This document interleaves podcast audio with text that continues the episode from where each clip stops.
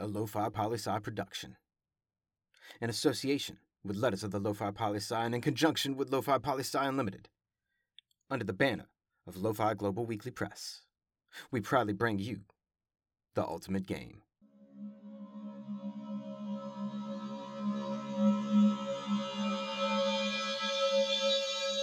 Welcome everyone to Lo-Fi Poli-Sci Unlimited special three-part edition of The Ultimate Game. That's right, this is for all Season six Lo-Fi Loot There Is. And you Lo-Fi listeners out there, ears to the ground, you know this is the one you want, the one you've been waiting for. It's day two of our three-day Lo-Fi event, and each day five questions. But The Ultimate Game, oh, I do not give you the answers. Oh, but no, you gotta dig deep in them and find them yourselves. But how? How you get that Lo-Fi Loot, you wanna know? If you missed it on day one, quick recap for you.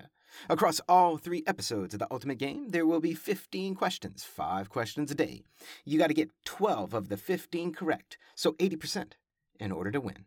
And so, you do get three freebies. That's pretty good, huh? Only eighty percent, you got this, you got it.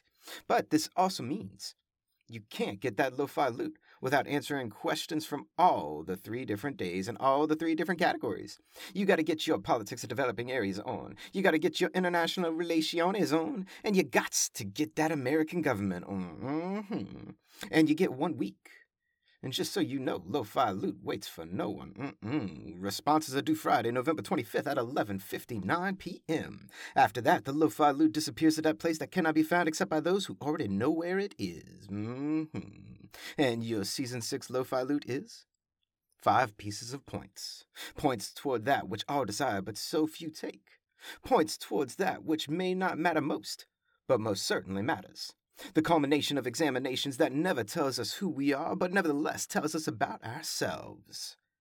I see you. I've always seen you. And I will always see you. It's time you see yourself and smile. So let's go.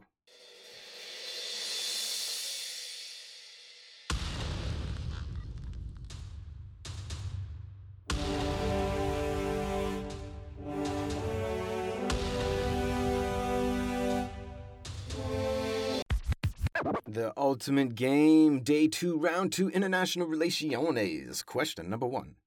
According to the four episodes of one hundred global news stories, what story has appeared as number one each month this season?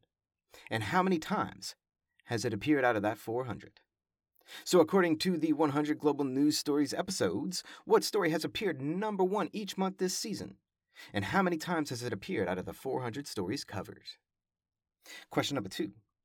Which I R theory slash perspective would tell us that we are masters of our fate and that the world is what we make it?